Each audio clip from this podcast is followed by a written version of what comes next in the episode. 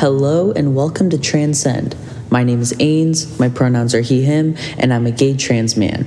I'm here to talk mostly about gender and sexuality, but I'll also talk a little bit about mental health, in particular bipolar disorder, OCD, ADHD, and PTSD, since that's what I'm diagnosed with. Thank you for listening.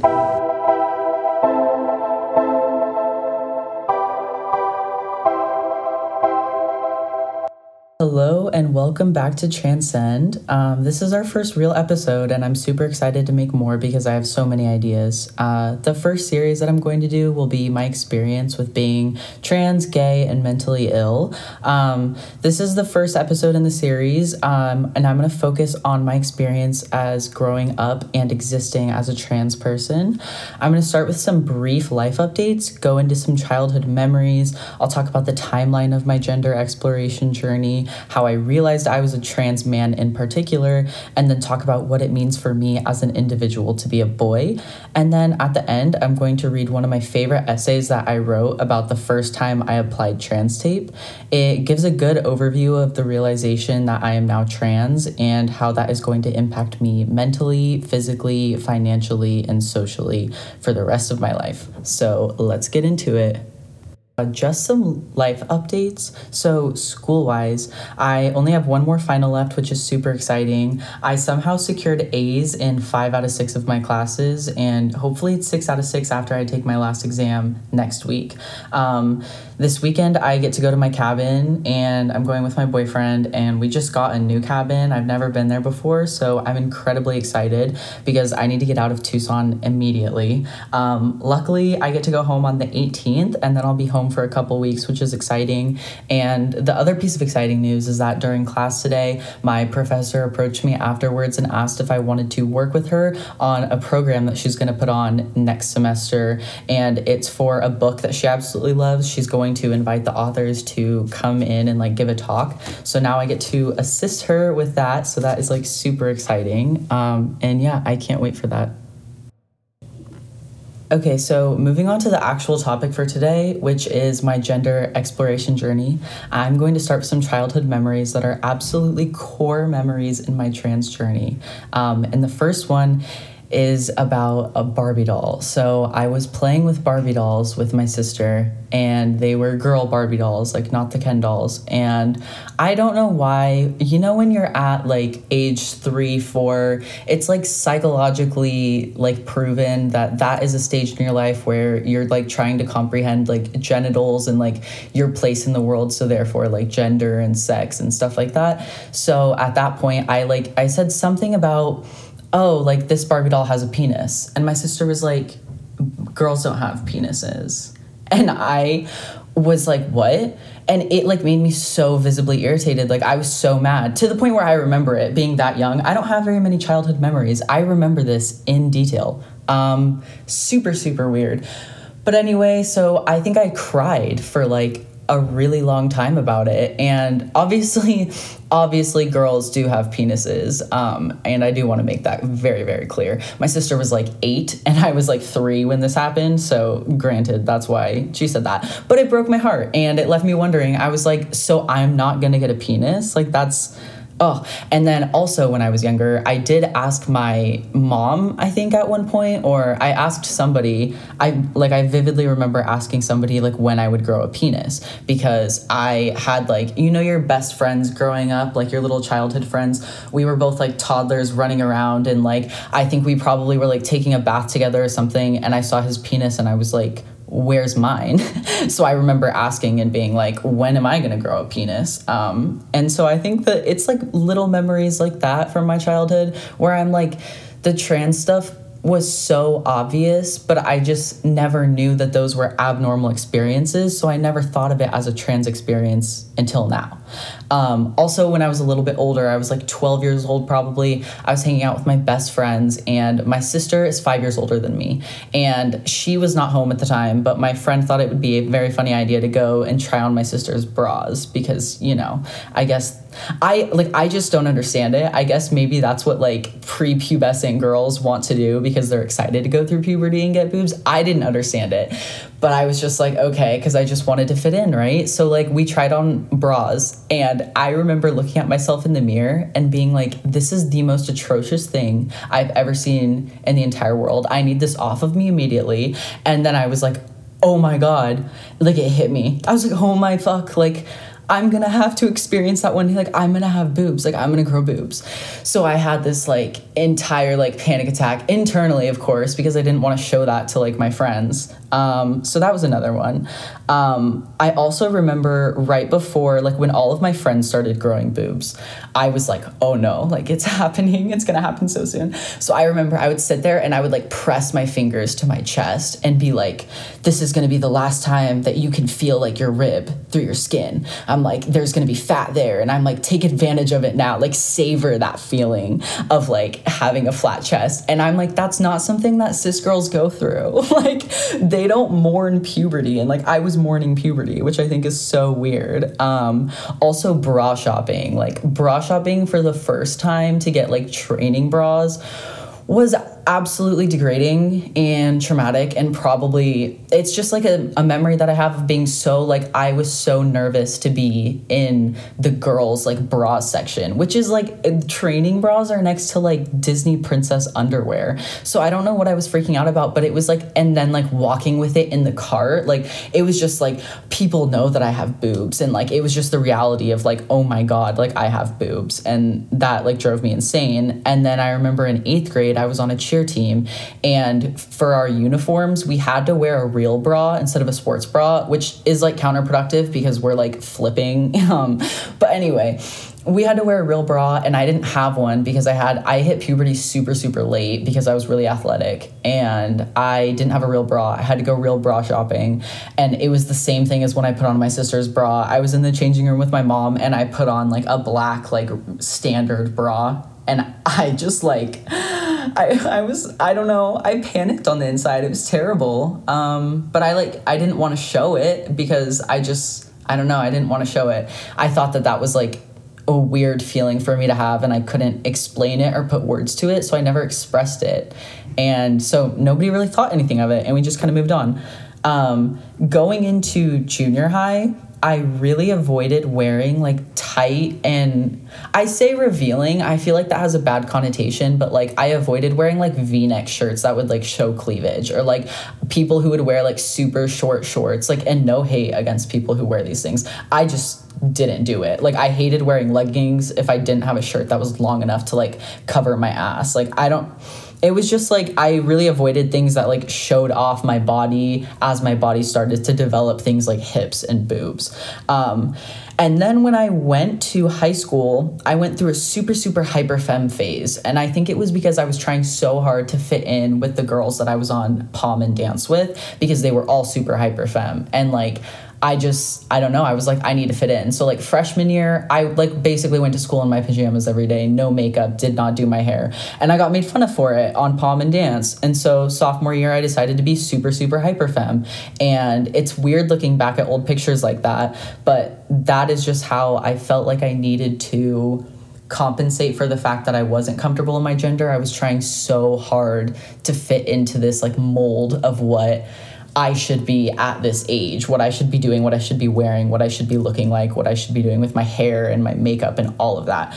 Um, and it's like it's all stems from the fact that like I didn't feel like I fit in with groups of girls. Like I I never feel like I gelled with like and that is not to discredit any of my friendships with my girl friends like my friends that are girls i love my absolutely two of my best friends are girls and like and my lifelong girlfriend? I don't know. Like i this is not to discredit my relationship with them but it's more the concept of like like cliques, like big groups of girls. I never fit into them. Like the thought of like a sleepover with like more than four people, like that stresses me out. Even sleepovers with four people, there were so many moments where like they would talk about girl things that I just didn't get and I had no desire to get them. So I never, I just feel like I never really fit in with a lot of those people, which is why I compensated for it so much. But I always like longed to be friends with the boys. Like that is what I really wanted is and like I think I confused that with attraction but I mean, there also was attraction there because I'm attracted to men. But like, I also just longed for like the friendship aspect. Like, I was so jealous of people who grew up with like boys as friends. And like, my best friend Keely, her little brother, and we have a huge group of friends, and we call ourselves the Beach Crew. Um, which is like we coined that term in like seventh grade, so don't make fun of us. But anyway, super tight group of friends, and I love them all very much. But like me and Keely well, I'm not a girl, but at the time when we were all best friends, me and Keely were the only two girls. Everybody else was boys. And they treated us like boys. And we wrestled and we did boy things. And those were my favorite friendships that I think I've ever had. I like I reminisce on that a lot and I'm very grateful that I had that opportunity because that's like the only moments of my childhood where I feel like I got to experience like a boy childhood like I got to experience boyhood. So I'm very grateful for those moments um, but I did long for them like even in high school like I wish I had closer friendships with guys but to be said like all of my friendships in my classes were always with the boys. Like and not in a pick me way. Like i never want i never kissed or dated any of them. Like i just my like best friends in all my classes that i like looked forward to going all my all my school friends that like you didn't really see outside of school all my school friends were boys. Like and i just i don't know. I felt like i related to them a lot better. Didn't know why at the time. So i think that's interesting. Um and then there's also like memories. I remember I, me and Keely started to like, we really wanted to wear boy clothes. And like, we really wanted to like, we wanted to go buy like big men's t shirts and wear it like almost yeah, like almost like in a VSCO girl way, but like way back before VSCO girl was like a coined term.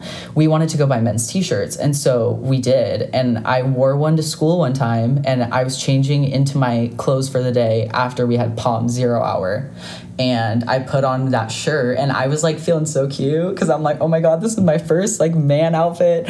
And everybody in the room was like, you need to take that off. Like they were like, you can't wear that, you look like a boy. And I was like, what do you mean? And someone literally pulled out an extra shirt that they had in their bag and said, you need to change and gave me their shirt.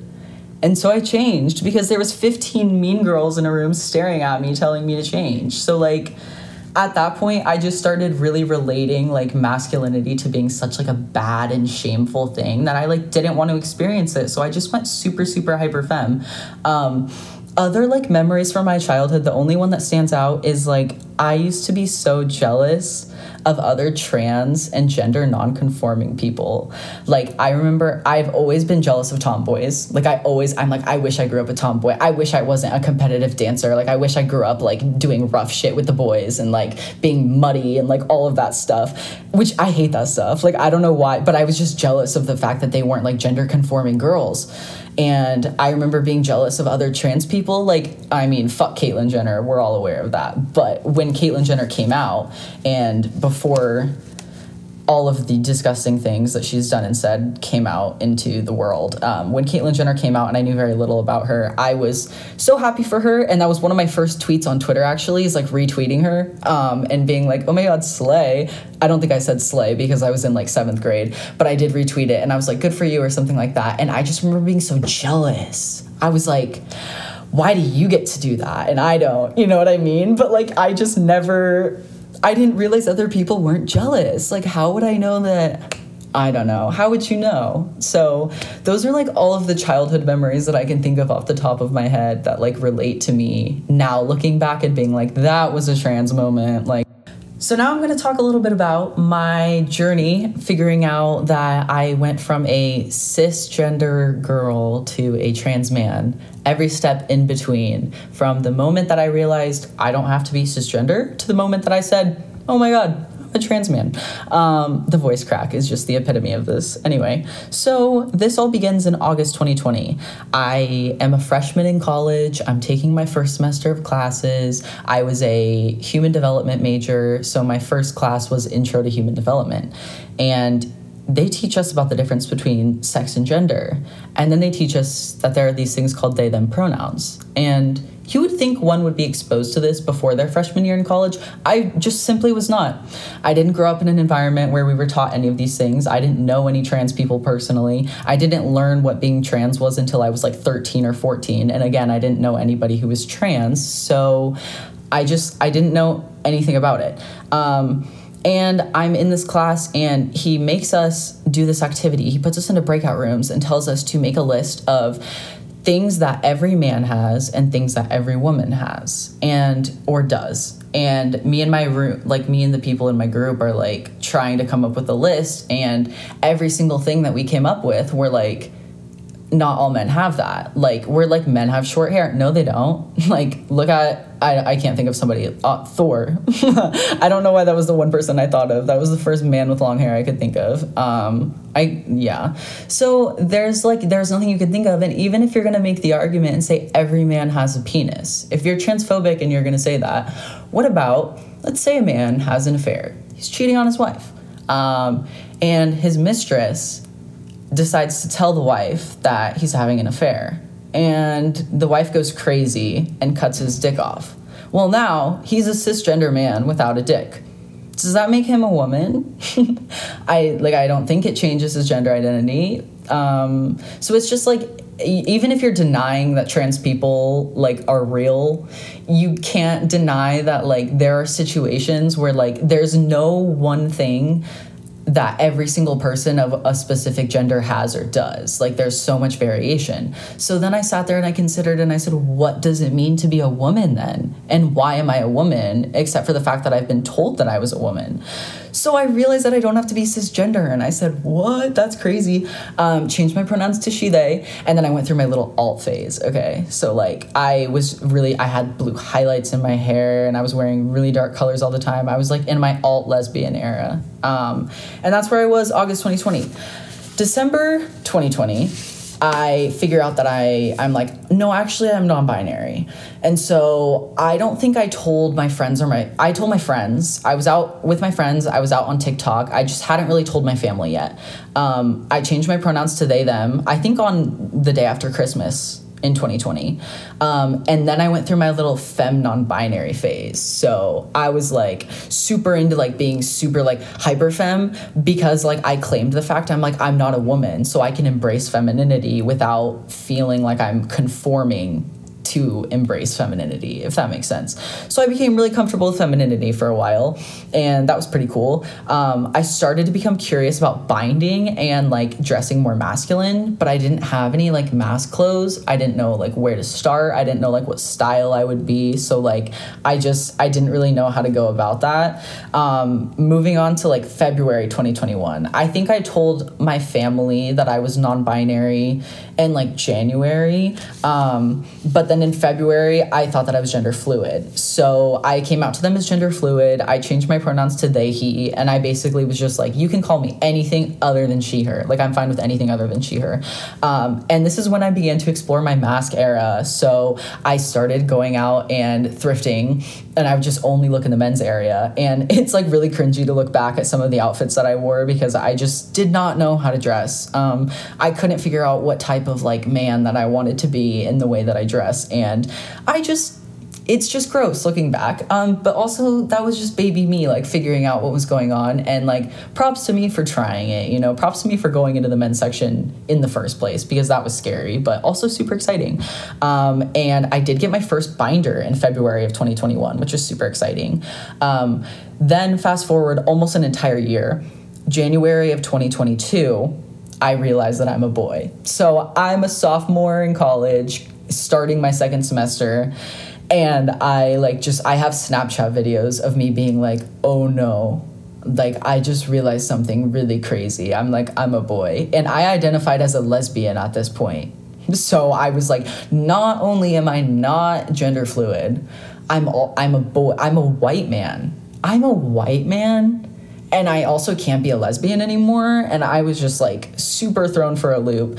Um, I only told very few friends. And honestly, this realization happened to me on New Year's Eve, quite honestly. And me and my friend E, E also had a very similar realization. E's not a trans man, but E had a very similar situation where they experienced things that like I did too. We just like realized things about our gender the night of New Year's Eve. And so I told I told E, I told a couple other people, but only my closest friends, and I did not tell my my family, and I did not go beyond that. Um, I did change my pronouns to I think he, they at this point, but only with people who were not connected to my family. So, like my work friends, I changed them to he, they, but other than that, like nobody else knew.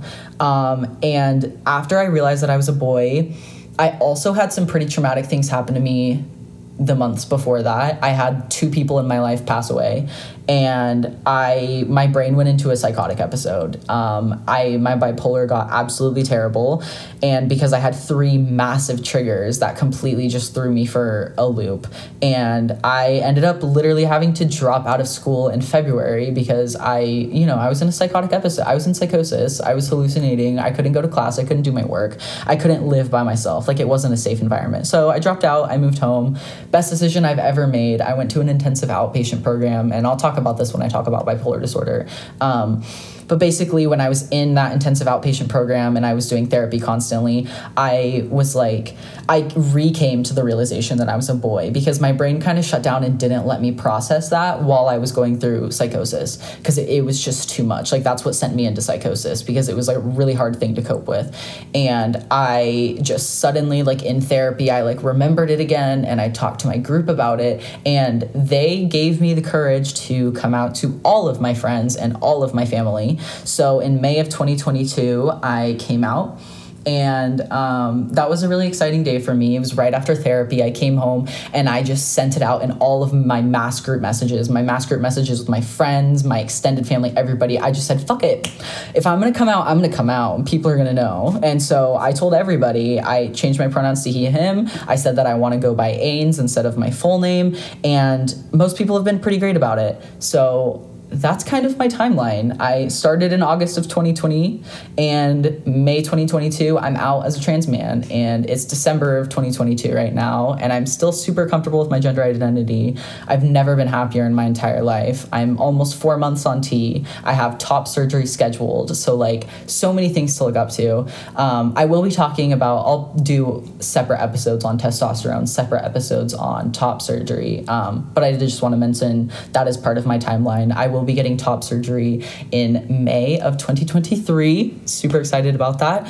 Um, and yeah, that's pretty much my journey.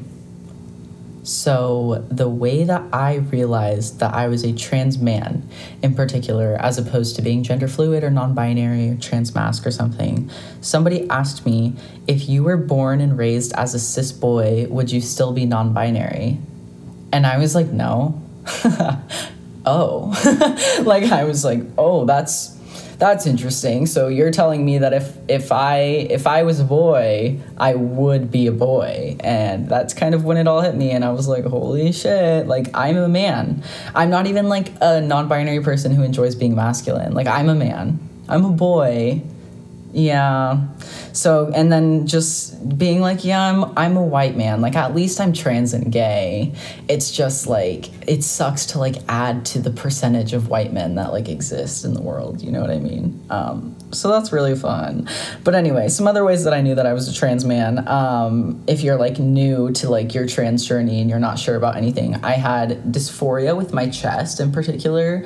Um, a lot of dysphoria. I was like, clothes don't look right when my boobs show. My boobs ruined my outfit. I liked larger fitting things that didn't show off my figure. I loved when I didn't have to wear a bra, all of that sort of shit. I didn't look at myself in the mirror, like because I didn't like looking at the fact that I had boobs, all of that.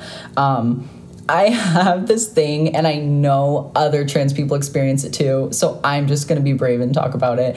And you know how when somebody who gets their leg amputated has like phantom leg and they think that they can like you can feel the extension of their limb even though it's not there anymore so there's like a thing called phantom penis and I'm gonna be honest about it. It's a real thing, um, and I have that, and I thought that that was just interesting. That I'm like, I feel like I talked to one of my cis friends one time, and I'm like, yeah, but like you know what having a dick feels like, right? Like I'm like, you can like feel it, like you can like feel your dick, basically. Like I'm like, if you close your eyes and picture it, you like can like visualize it, and like you know what having a dick would feel like, and like all of that. And she was like, no, not only do I not know what you're talking about, I've never thought about that. And I was like, oh, okay. So, some more things that I was like, that's interesting.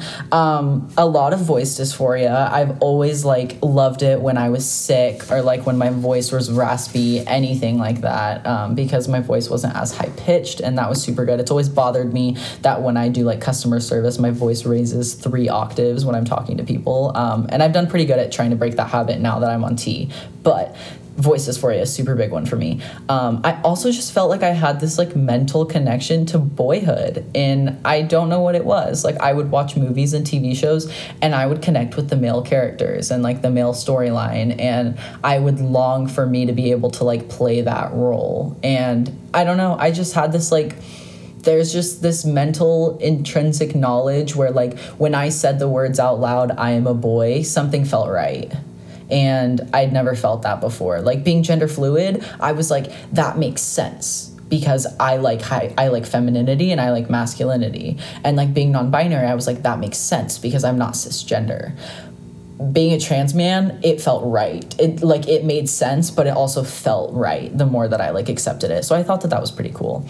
Um, talking about what kind of boy I am in like a I don't want to say a poetic sense because I think that that sounds like pretentious, but in like when you see those TikToks that it's like my gender in pictures and it doesn't make sense if you're cisgender, that's basically what I'm doing here.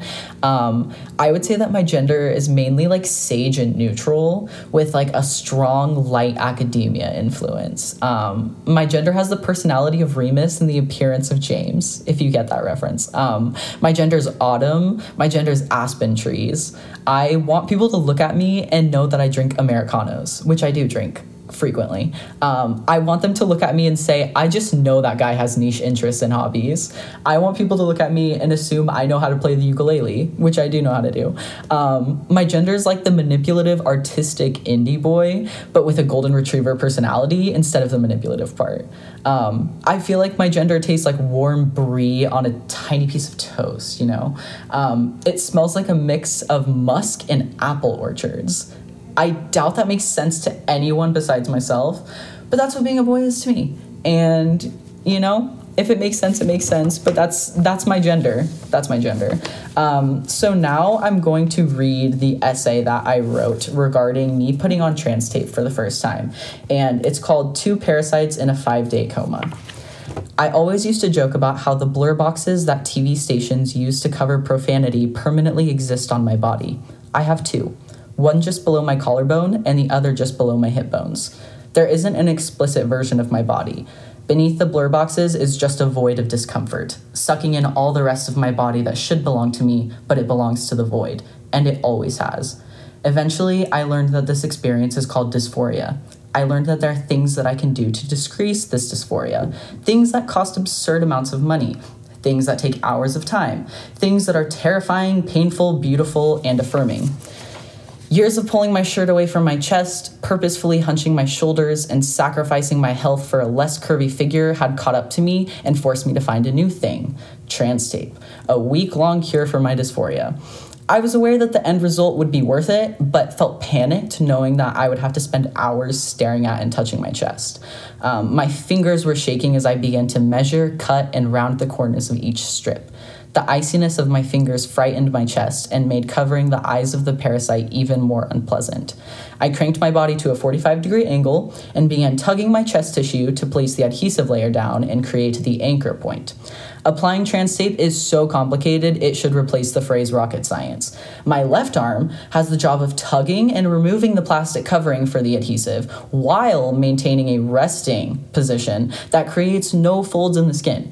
While I'm doing this, my right arm has the job of flattening the chest tissue and smoothing the tape in a relaxed motion to avoid stretching the tape. Get ready for the best part. I had to do this eight times. After two hours of squishing and yanking, I was in a pool of sweat and half conscious from staring down, which cut off my blood supply and led me to pass out shortly after.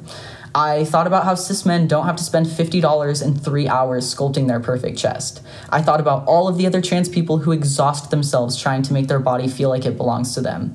My body still doesn't belong to me, Parts of it do, but the parts that society uses to justify their treatment of me in the world doesn't belong to me, and they never will. I came to this melancholy conclusion at the same time as I decided to see what my chest, for the next five days, looked like the t shirt test. I reached for the shirt that I had been eyeing for weeks but was unable to wear because of the two parasites on my chest. I warily slid it over my head and looked down with astonishment. I could see my entire anterior side of my body. There was no parasite blocking the vision of the top half of my stomach. The parasites had been strangled and put into a medically induced five day coma. My socks went skidding across the tile hallway as I shuffled to the closet full body mirror. My eyes were staring at my flattened chest, and I became overwhelmed by what I now know is called gender euphoria. Very similar to the euphoria I experience when I'm manic, but more focused on belonging to my body instead of being the smartest, sexiest human being alive. Although in that moment, I did resonate with the sexy human thing too. I felt myself leave my body and return to my trauma panic room. I hang out there quite often. For the first time ever, I looked at my body from a bird's eye view and didn't see a woman. I saw a person, me. I saw my physical body, and it matched the version of my body inside of my head. Warmth spread from my toes and crept all the way up to my cheeks. Thin blonde hair started to rise all over my body, and the biggest childlike grin swept across my face. Because I have raging ADHD and was extremely overstimulated, my body began to stim. My hands were shaking at T Rex level, my feet were bouncing, and many high pitched squeals started escaping the corners of my mouth. After regulating my stimulation, I spent the next hour posing in front of any reflective surface I could get my hands on.